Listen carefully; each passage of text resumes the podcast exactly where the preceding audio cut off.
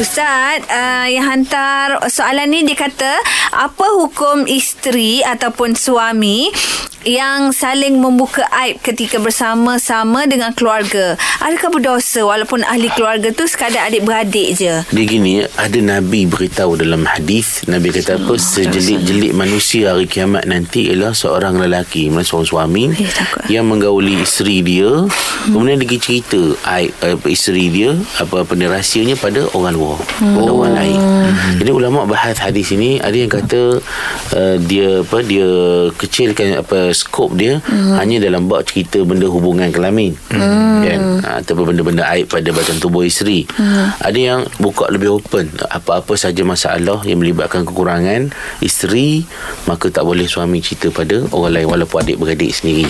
Dan adakah kalau gitu isteri boleh cerita hak suami pula hak tadi hadir lelaki sama je. Sama Mana je kena lah. jaga apa ni maruah uh, satu sama lain. Sebab Allah Taala beri perumpamaan suami isteri ni macam pakaian. Hunna libasul lakum wa antum libasul lahun kata Allah dalam al-Quran. Apa dia isteri-isteri kalian umpama pakaian pada kalian dan kalian adalah umpama pakaian kepada isteri kalian. Kenapa diberi analogi pakaian? Sebab analogi pakaian ni antara fungsi dia untuk me- menutup, Menutup. aurat aib kita. Ha, selain pada untuk apa? Untuk beri keselesaan, melindungi daripada mudarat dan bahaya.